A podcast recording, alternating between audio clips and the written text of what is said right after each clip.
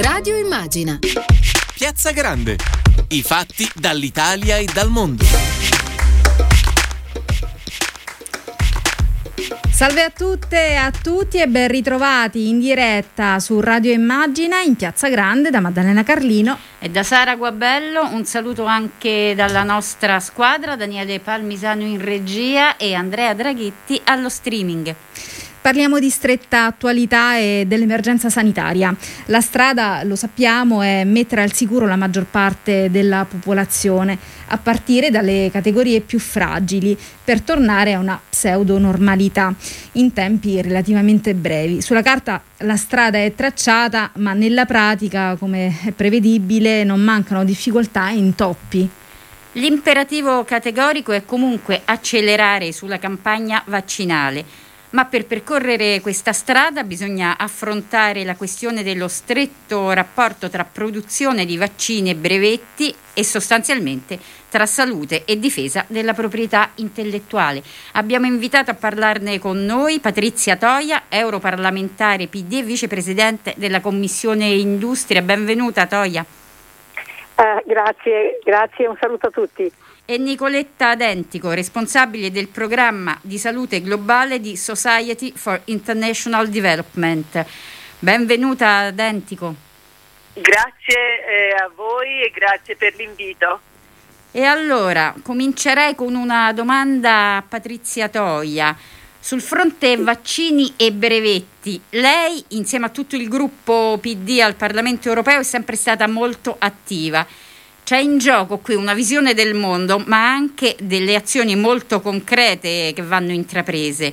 Qual è la vostra iniziativa? A che punto siamo? Ma siamo a un punto, diciamo, ancora molto di passaggio, ecco, non certo ancora vicini al risultato che noi vorremmo.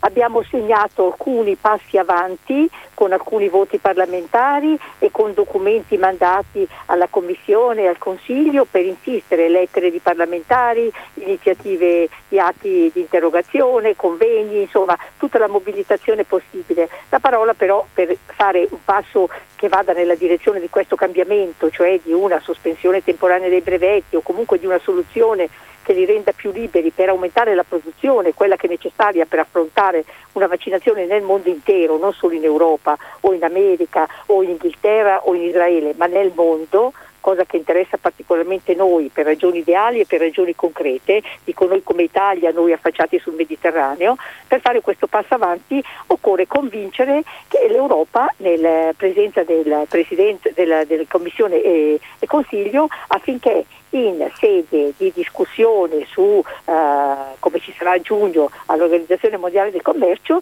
non si oppongano o non stiano silenti rispetto alla richiesta di quei paesi che chiedono di decidere in questo senso, cioè per una sospensione temporanea dei brevetti. Ecco, l'appuntamento eh, su, nuovo su, su, è a giugno, sì. Ecco, l'appuntamento è a giugno, proprio in questi giorni, concludo, abbiamo eh, preparato, ci siamo sentiti con alcuni deputati, io sono ancora a Bruxelles, torno stasera, e ci siamo sentiti con alcuni per vedere come fare altri atti più forti, più significativi, perché cambi la posizione del Consiglio e della Commissione in sede, in sede O M C a giugno.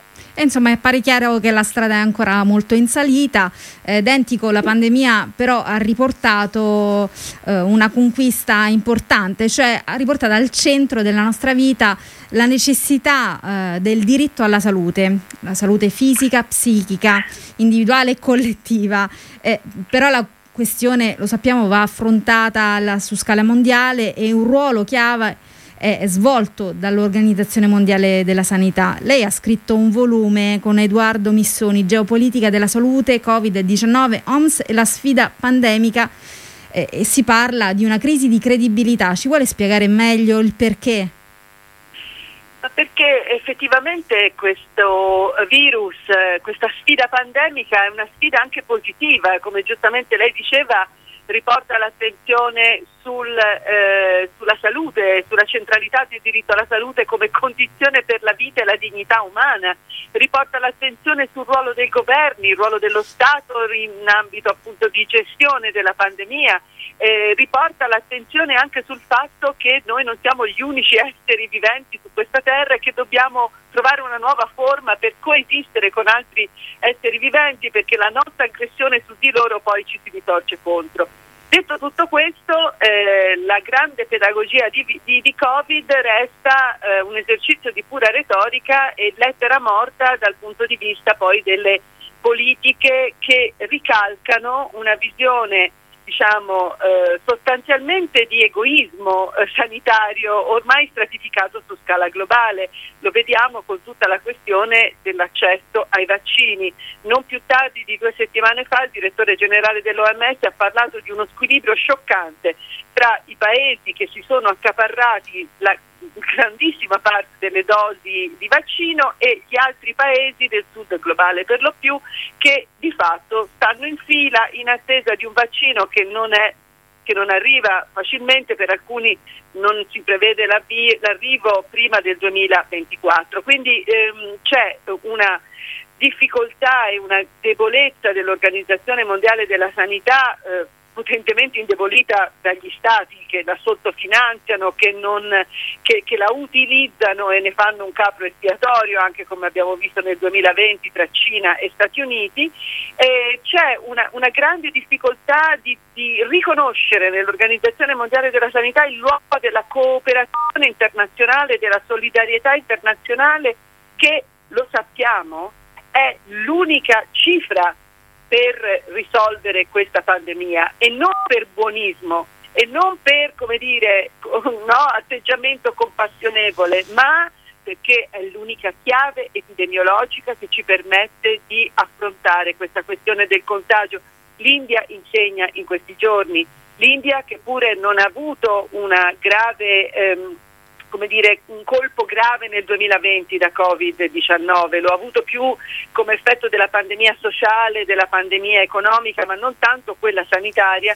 Bene, in queste settimane è una bomba che rischia davvero di ripercuotersi con la sua esplosione su scala globale, non solo perché stiamo parlando di un paese di un miliardo e trecento milioni di persone, ma anche perché l'India è uno dei eh, perni su cui poggia la eh, programmazione di produzione per i paesi del sud del mondo con COVAX, e siccome ha questo problema enorme, eh, oggi non si producono più vaccini per l'esportazione, ma le esportazioni dei vaccini prodotti dall'India sono bloccate.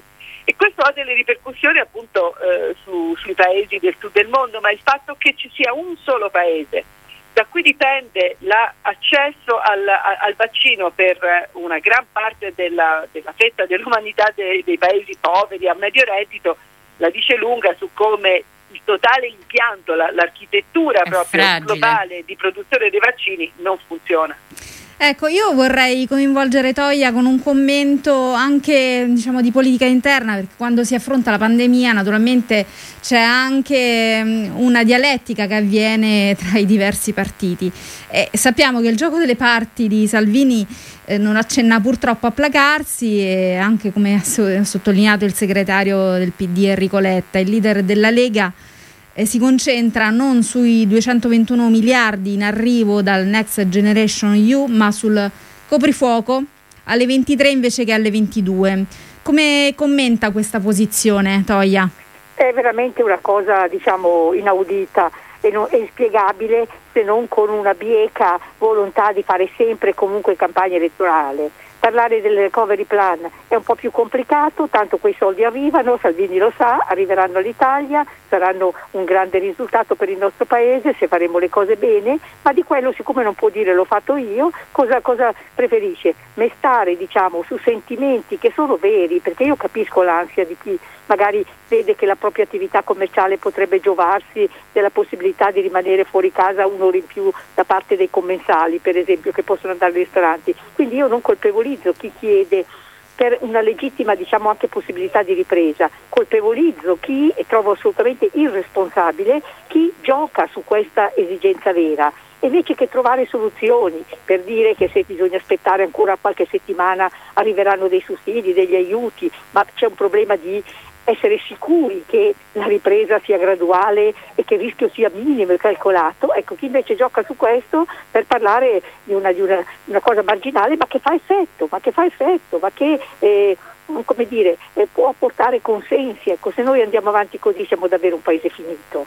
Io credo che dobbiamo condannare questo atteggiamento e fare le persone serie come siamo, parlare al paese delle cose serie, delle possibilità come il recovery plan, che se ben attuato e ben indicato nei suoi contenuti, ben individuati, progetti seri, farà fare davvero un salto di qualità. Non, non, non vedo altra possibilità al di fuori di questo piano, di poter prendere la strada della ripresa verso un sistema, diciamo, più moderno, più efficiente dal punto di vista della produzione, più inclusivo dal punto di vista sociale e più, più sostenibile dal punto di vista ambientale. Ecco, se non facciamo questo veramente noi non aiutiamo l'Italia, non aiutiamo neanche quelle persone che legittimamente dal loro punto di vista chiedono quell'ora in più alla sera, perché per loro magari non è svago soltanto, è lavoro, è possibilità, ma non li aiutiamo imbrogliandoli, aizzando la loro, la loro diciamo, insoddisfazione. Quindi trovo irresponsabile, improduttivo, non aiuta nessuno, lascia solo risentimento sociale, insoddisfazione, ed è indegno, diciamo, che un uomo politico che ha responsabilità di essere segretario di un partito importante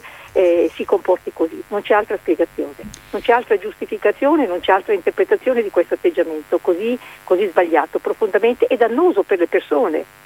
Torniamo un attimo a allargare invece lo sguardo anche fuori dai confini nazionali. Una domanda, un'altra domanda per Nicoletta Dentico, che è appunto è responsabile del programma di salute globale della Society for International Development. In concreto, dopo il racconto che ci ha fatto che della situazione eh, un po' globale e anche appunto la bomba India e le ripercussioni sui paesi poveri che contavano sulla fornitura di vaccini da parte dell'India, in concreto, quali sono le misure che dobbiamo adottare subito come Europa e anche come Stati nazionali per garantire l'accesso alle cure, ai vaccini, a tutti, e quindi metterci tutti quanti in sicurezza, secondo lei? Ma la prima cosa eh, che dobbiamo fare è quella che si è discussa oggi a Ginevra al Consiglio dei TRIPS, quella che si discuterà il quattro e il cinque di maggio all'Assemblea del Consiglio del W T O il, eh, sempre a Ginevra, è la questione su cui Patrizia Toia si sta così impegnando della eh, sospensione temporanea di, dei diritti di proprietà intellettuale eh, previsto peraltro come possibilità dallo stesso accordo eh, dell'Organizzazione Mondiale del Commercio durante il tempo della pandemia. Quale sarebbe il beneficio di questa eh, moratoria, di questa sospensione temporanea?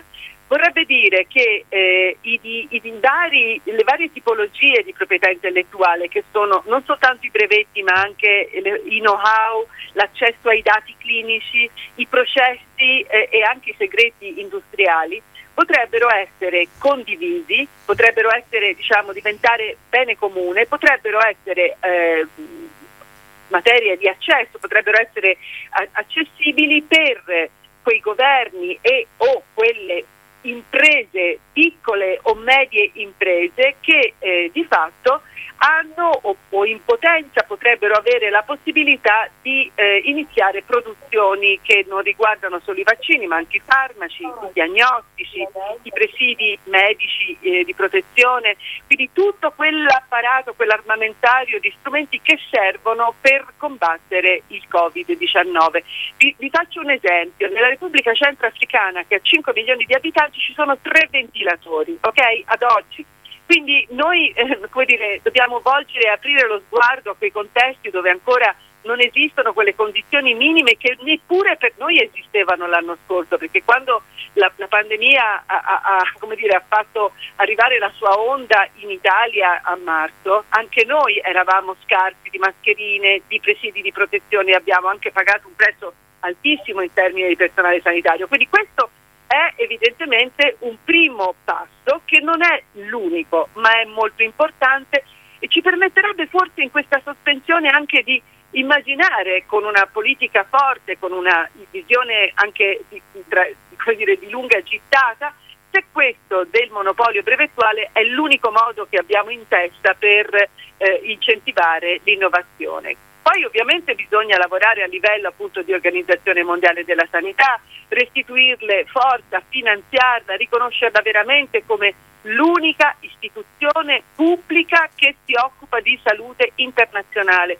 e non puntare solo sui i filantropi come Bill Gates piuttosto che il settore farmaceutico come gli unici attori che possano giocare il ruolo. La salute non è soltanto una questione biomedica, la salute è prevenzione, la salute oggi più che mai, e questo è davvero un grande insegnamento di Covid, è guardare a quella che ormai si chiama la planetary health, cioè la salute del pianeta, in cui non si dissocia più la salute degli umani da quelli degli animali, da quelli dell'ambiente, perché l'emergenza sanitaria di noi uomini e donne, umanità su questa terra non è affatto separata dalla emergenza sanitaria delle foreste, de, de, degli oceani, dei ghiacciai che si sciolgono, e quindi questi concetti che stanno venendo in luce eh, devono rappresentare anche la meravigliosa sfida, il meraviglioso orizzonte politico della salute per il futuro, dove i sistemi sanitari nazionali devono essere sostenuti, promossi, finanziati, e basta con le ricette di Banca Mondiale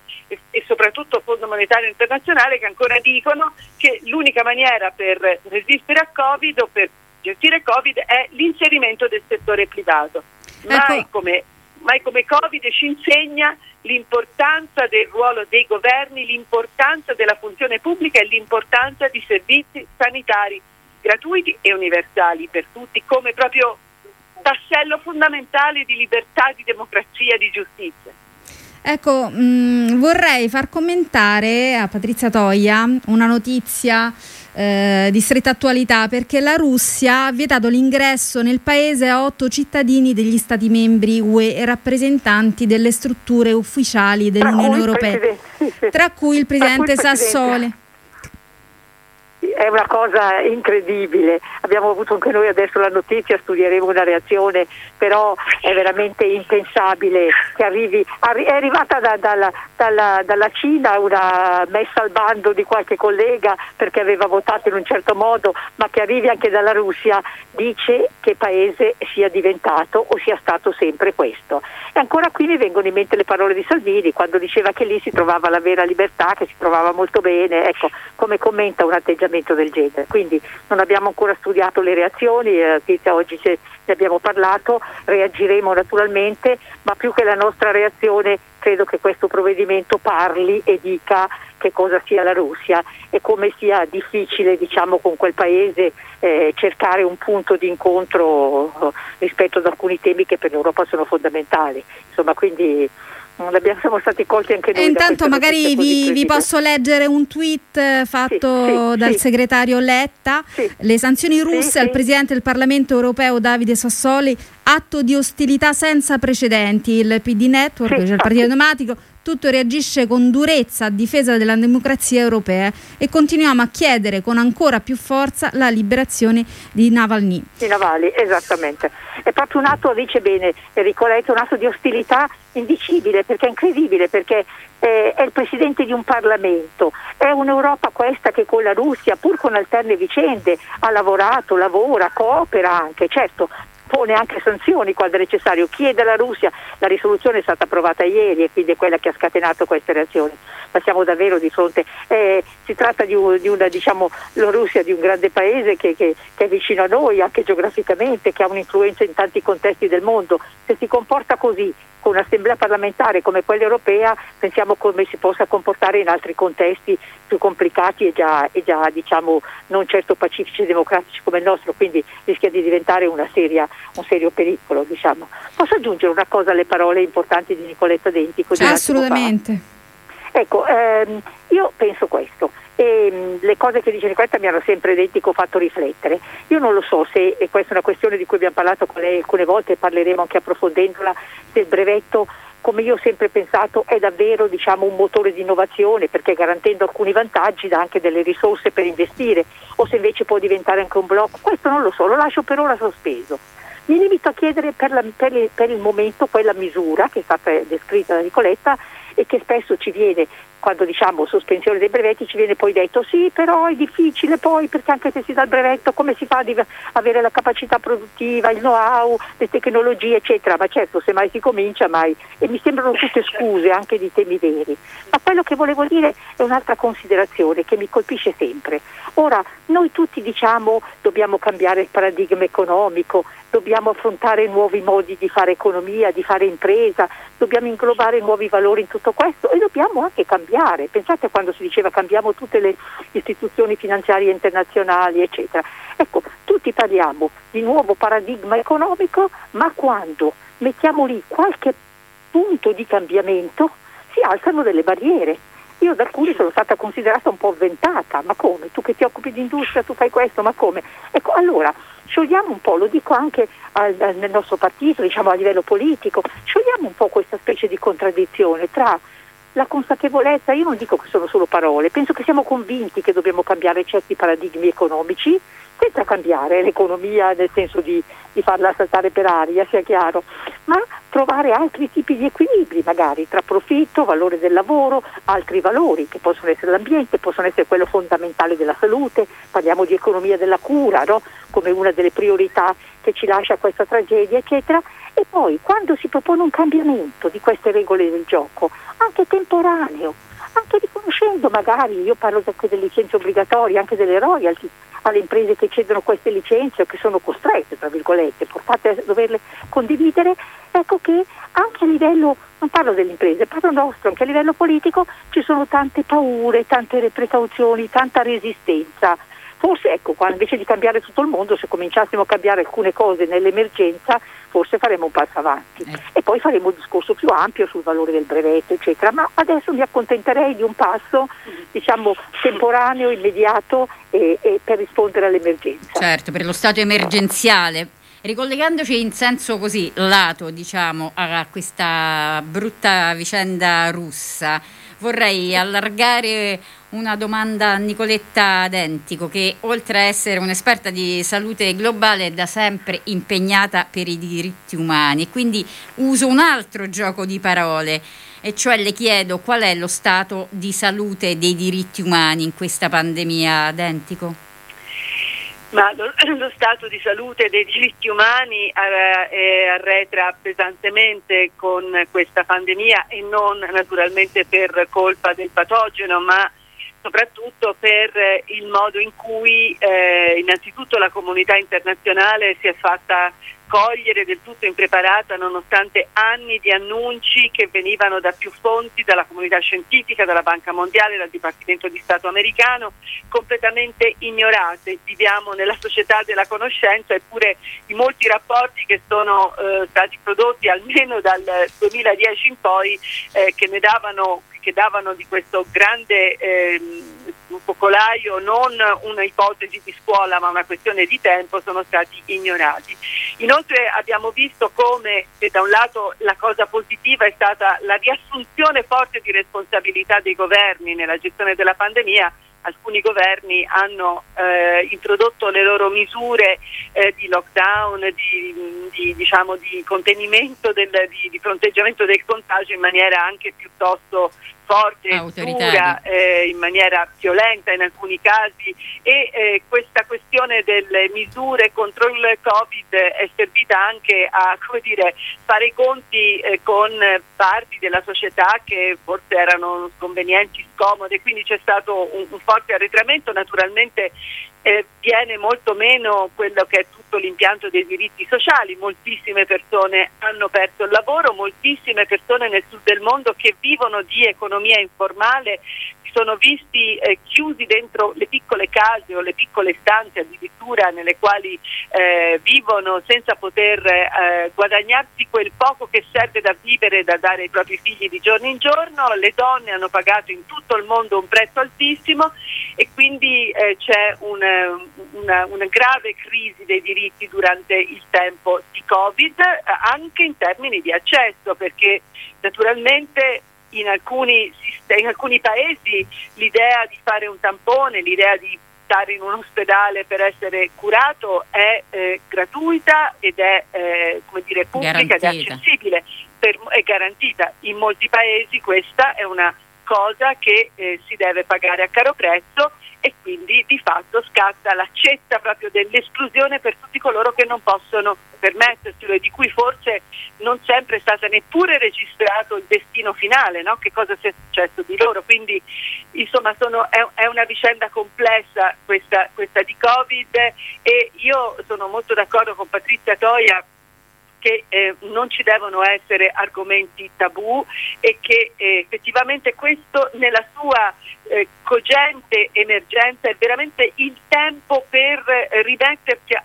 a, a ridefinire le politiche del futuro, a ripensare le politiche della globalizzazione, e a, a, a avere un, anche un esercizio di coraggio, di leadership politica, perché eh, come dire, non c'è niente di umano che sia scolpito nel marmo, e se qualcosa non funziona e non ha funzionato dobbiamo ripararlo, rimetterlo a posto, perché eh, diciamo, ricostruire il futuro sarà dopo Covid un esercizio di grande visione, di grande ambizione eh, anche. Eh, certo, e quindi insomma le sfide che ci troviamo ad affrontare sono varie e complesse, bisogna assumerle tutte perché stanno tutte insieme. Il nostro tempo purtroppo è scaduto. Io ringrazio Nicoletta Dentico e Patrizia Toia per essere state con noi.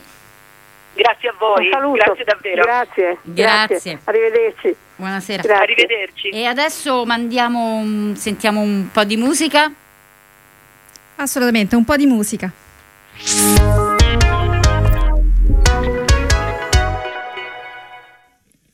Amarti ma fatica, mi svuota dentro qualcosa che assomiglia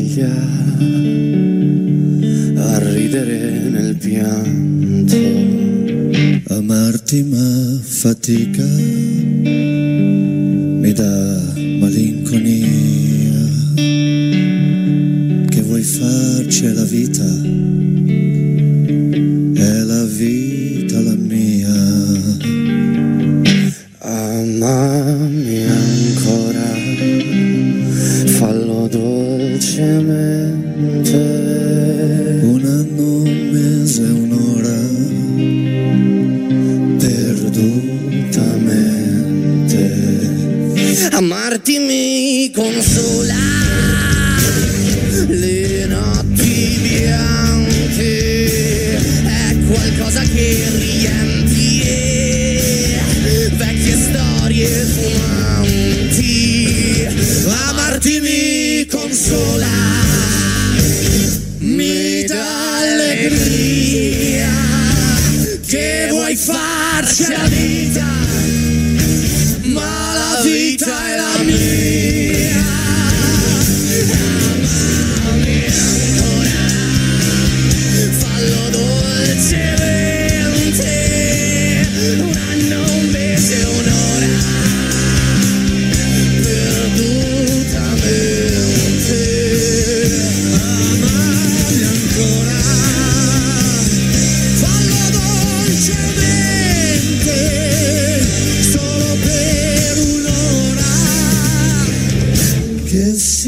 per sempre.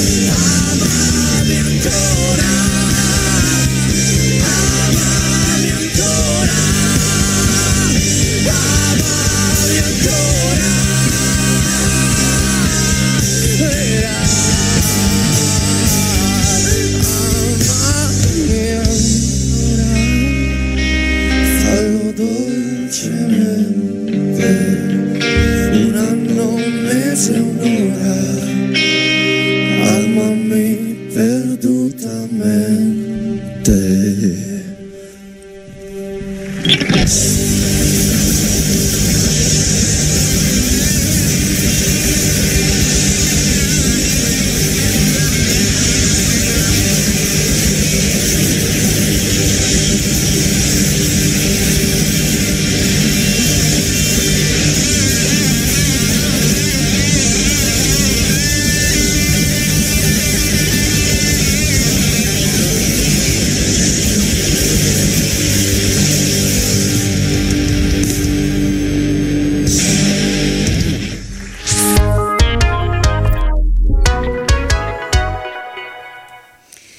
Ritrovati in diretta su Radio Immagina da Maddalena Carlino. Stiamo per aprire il nostro spazio per l'intervista contemporanea.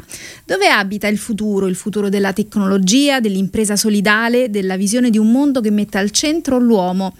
Di sicuro un domicilio lo ha Bagnarola, in provincia di Forlì-Cesena, nella sede di Siropack, un'azienda che si occupa di packaging su scala mondiale in diversi settori, alimentare, sanitario, industriale. Questa attenzione etica viene riconosciuta tanto che i titolari, i coniugi Rocco De Lucia e Barbara Burioli, vengono insigniti dal Presidente della Repubblica Sergio Mattarella come Cavaliere dell'Ordine al Merito della Repubblica Italiana, con la motivazione per la straordinaria prova di umana generosità e sensibilità a sostegno di un dipendente gravemente malato e privo della copertura previdenziale. E noi abbiamo in collegamento telefonico Rocco De Lucia, titolare di Siropack. Benvenuto a Radio Immagina. Buonasera a tutti, buonasera a tutti i radioascoltatori. Sono Rocco De Lucia e vi rispondo qui da Cesenatico, nella frazione di Bagnarola. Eh, eccoci qua. Ecco, la storia della vostra azienda è la storia di un'azienda assolutamente moderna, tecnologica, con una ben specifica visione poi del futuro. Ehm, c'è una vicenda in particolare che la ben rappresenta, quella della Sea Voice Mask, eh, che è un vostro brevetto eh, che avete però reso ri- libero e disponibile. Di che cosa si tratta? Allora, eh... prima ho ascoltato con attenzione eh, quello che diceva eh, la Nicoletta Dentico eh, sulla, sul discorso dei brevetti. Allora, eh, la Siropack ha dei brevetti, ma eh, nello specifico la Sea Voice Mask non è stata brevettata, anzi abbiamo messo in campo tutto quello che era necessario per distruggere il brevetto, ovvero non dare la possibilità a nessun altro di avere delle proprietà intellettuali sulla nostra idea. Innanzitutto ci vuole spiegare a che cosa serve, che cos'è e allora, che cosa serve? Eh, abbiamo fatto nella prima ondata, eh, ricordo che erano gli ultimi giorni di eh, febbraio e inizio marzo, noi abbiamo realizzato tramite, eh, usando una maschera da snorkeling, l'abbiamo modificata, abbiamo modificato i circuiti dell'aria, li abbiamo collegati tramite un collettore a dei filtri certificati e abbiamo dotato la maschera, oltre de, di una luce, eh, anche di un sistema di amplificazione, Sea Voice Mask. Eh, e quindi viene utilizzata poi di fatto durante gli interventi chirurgici eh, in situazioni, diciamo così, di pericolosità da contagio, quindi permette ai sanitari di poter comunicare tra di loro con i pazienti affetti da covid diciannove. Esatto, esatto. Noi abbiamo consegnato d'urgenza diverse maschere, le prime addirittura all'ospedale Infermi di, di Rimini, sono state utilizzate in sala operatoria. È logico che questo è uno strumento emergenziale. Nella prima fase eravamo tutti con le pezze, come si suol dire, e, e, e allora noi ci siamo eh, adoperati e abbiamo realizzato questo dispositivo che è stato molto apprezzato, poi fra l'altro, tanto è vero che comunque ha ehm, colpito l'attenzione di diverse università in giro per il mondo. Tenga presente che a noi i file sono stati chiesti da Stanford University, dalla California, dalla M I T di Boston, dal Politecnico di Milano, di Torino, da Madrid, eh, dalla British University School, da, da Rabat, eh, un, un po' da tutti gli angoli del mondo ci hanno chiesto e abbiamo spedito questi device e in giro per il mondo, tutti gratuiti, non ci siamo fatti pagare neanche le spese di trasporto perché Io... Sì, sì, sì, eh, prosegua. Perché la condizione era questa: di fronte delle persone che sacrificano il bene prim- primo che hanno, la propria vita, dietro quei camici che sono venuti meno eh, c'erano degli esseri umani, c'erano dei sogni, c'erano delle speranze, degli amori, dei progetti, però eh, sono morti, ma sono morti sacrificando e donando la vita a altri. Quindi sulla base dei brevetti, ecco, come si fa in questo momento a... Però è un tema... Mm, è un campo minato il brevetto. Se noi, eh, io penso anche alle case farmaceutiche, noi ci lavoriamo perché facciamo macchine automatiche per packaging anche eh, farmaceutico, soprattutto farmaceutico, in ultimo periodo. Ma quindi po- mh, potete rientrare pienamente anche nella filiera del vaccino, sì, e dei brevetti per il vaccino? A, a, ne conosciamo la maggior parte delle aziende che hanno eh, i brevetti per i vaccini, e sono anche nostri clienti. Eh, quindi, però c'è anche da dire questo: la velocità in cui si è arrivati ai vaccini è grazie a, a investimenti di queste grossissime aziende farmaceutiche che, tramite la tutela del, del, diciamo, del patrimonio intellettuale, eh, sono e fanno comunque incetta di denari. Quindi è il cane che si morde la coda, cioè se loro non riescono a eh, collettorare una montagna di denari, fanno fatica anche a realizzare dei vaccini in pochissimo tempo, cioè anche perché il pubblico, diciamo, gli investimenti pubblici dove erano? Eh, noi abbiamo fatto de- dei tagli mostruosi sulla sanità, eh, eh, poi basta anche pensare questo. Noi, e eh, eh, questo io punto il dito contro l'Europa perché conosco la filiera, eh, è mai possibile che dobbiamo dipendere da, eh, pa- da aziende estere che ci devono dare i vaccini a noi europei, il cuore pulsante della tecnologia e della storia del mondo? Cioè, questo è quello che mi indigna, e, e quindi non posso fare altro che... È vero che noi abbiamo pensato di non brevettare e quindi di distruggere il nostro patrimonio in- intellettuale, però non possiamo neanche puntare il dito contro quelle aziende che con quelle risorse riescono a ottenere in maniera rapida dei risultati che altrimenti... Assolutamente, però io ho l'impressione che la vostra azienda abbia eh, in pratica trovato una terza via, che è quella, diciamo così, tra business economico e strada etica da percorrere. Eh, è così? Guardi, la nostra visione è un'altra. Domani è il primo maggio e io voglio donare la nostra esperienza, il nostro percorso alla festa che, dei lavoratori di domani, eh, di tutti i lavoratori. Noi è vent'anni che abbiamo un'azienda ed è vent'anni che abbiamo infortuni zero. Cioè, cosa vuol dire? Abbiamo il libro degli infortuni immacolato, pur avendo trentacinque dipendenti. È vero, sicuramente c'è una certa dose di fortuna in questo, perché ci sono molti imprenditori che hanno investito tantissimo come noi nella, eh, nel mettere a norma tutta l'azienda. Però noi abbiamo fatto un altro tipo di discorso, abbiamo fatto, invece di punire i nostri collaboratori, abbiamo fatto un sistema premiale. Qualora nessuno si fa male all'interno dell'azienda, per un anno viene erogato un premio. Quindi cosa vuol dire? Il bene porta bene. Il lavoratore che vede magari il suo collega che non usa gli occhiali al trapano oppure non usa le scarpe infortunistiche dice: ehi caro, te le metti, perché se ti fai male tu mi salta anche per me il premio.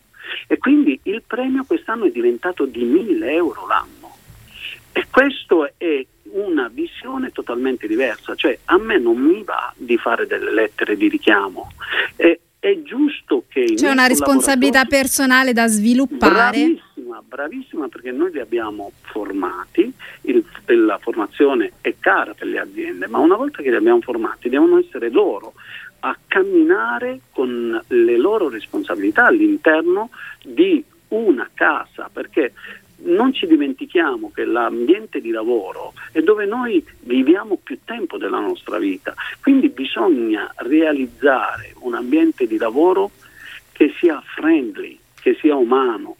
Eh, le fatture, i numeri non vengono a caso, i numeri li creano gli esseri umani, il fatturato aumenta se noi aumentiamo la capacità di incentivare le persone che lavorano in un'azienda. Questa è una cosa importantissima. Eh, bisogna riportare l'umanesimo al centro delle aziende, non le fatture, le fatture automaticamente. E lei, e lei al centro dell'azienda ha riportato non solo l'umanesimo ma anche molta cultura. Io so che nella vostra sede di Bagnarola c'è un laboratorio, un laboratorio di ricerca, il laboratorio di ricerca Taylor, che è stato realizzato in collaborazione con l'Università di Bologna. È davvero esatto. curioso sapere che in una piccola realtà come la vostra si raccolgono poi delle eccellenze a livello planetario. Eh, questo è un qualcosa che abbiamo già da tempo, tenete presente questo, non è tanto il, il bilancio delle, di un'azienda pubblico, noi, mh, noi abbiamo all'incirca sei milioni e mezzo di, di, di euro di fatturato, eh, però negli ultimi quattro anni abbiamo investito più di seicentomila euro e stiamo pagando dottorati di ricerca, quindi stiamo pagando dei ragazzi che, finito il percorso universitario, dopo aver fatto la tesi, abbiamo deciso di tenerli pagandoli un dottorato, perché siamo fermamente convinti che l'Italia può avere una grandissima chance, quella di creare un giusto matching, un giusto connubio fra il mondo imprenditoriale e il mondo accademico, perché loro ci devono formare eh, le persone che devono portare avanti questa locomotiva, e li dobbiamo for- formare a secondo delle caratteristiche della locomotiva Italia. Questo è una cosa importantissima, quindi il connubio fra il mondo imprenditoriale e il mondo accademico diventa strategico, e proprio per questo noi all'interno del Taylor abbiamo quattro professori che comunque costantemente vengono, addirittura vengono fatti delle prove, abbiamo realizzato una cella completamente Eh, robotizzata e l'abbiamo fatta con uno spirito ancora più attento, local open innovation. Open innovation cosa vuol dire? Non è una close innovation, è un open innovation, cioè matchare, trovare l'idea e metterla in un booster di idee. Questo crea una moltiplicazione di visioni di quel di quell'idea che si può sviluppare, può prendere forma, perché magari io come imprenditore vedo soltanto una visione e vedo soltanto un'applicazione, mentre il mondo accademico ne può dare tante altre. E le posso dire questo, tanto eh, noi, io non guardo, io lavoro dalla mattina presto fino alla sera tardi, eh, lavoro tantissime ore, ma oltre che lavoro è una passione. Eh, quindi eh, io le dico questo, io non sapevo cos'era l'E B I T D A, erano delle notizie per me, cioè quando vengono le banche io dico beh eh, chissà cosa vogliono, no? Di solito ti vogliono dare dei soldi, noi ultimamente, ringraziando il Signore, non abbiamo avuto bisogno delle banche, anzi il contrario, e abbiamo visto che questa innovazione continua ti porta ad avere un valore di quello che si fa, il valore aggiunto dell'azienda è l'innovazione.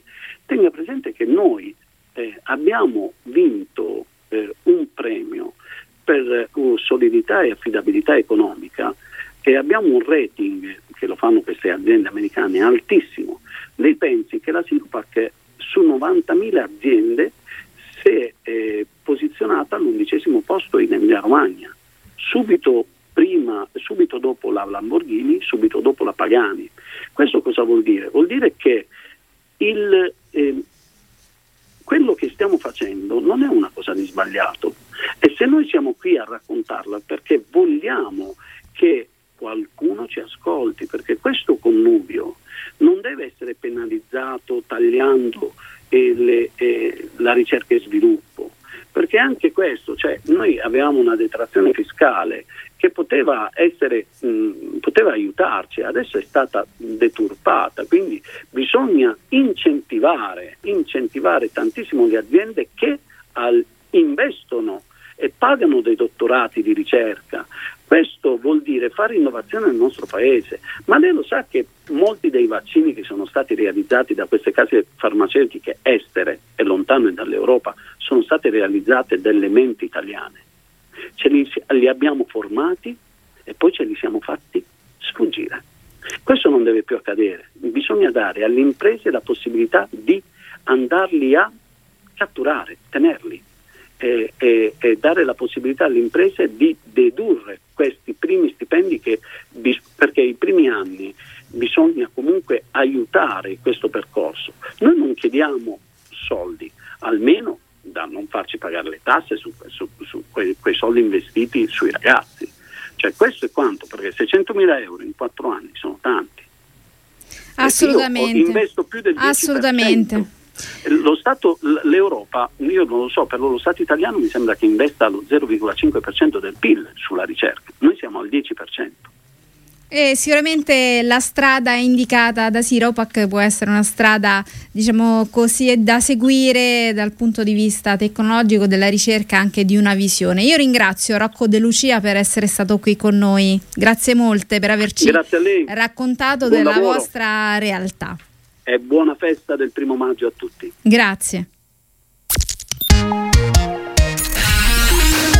Radio Immagina.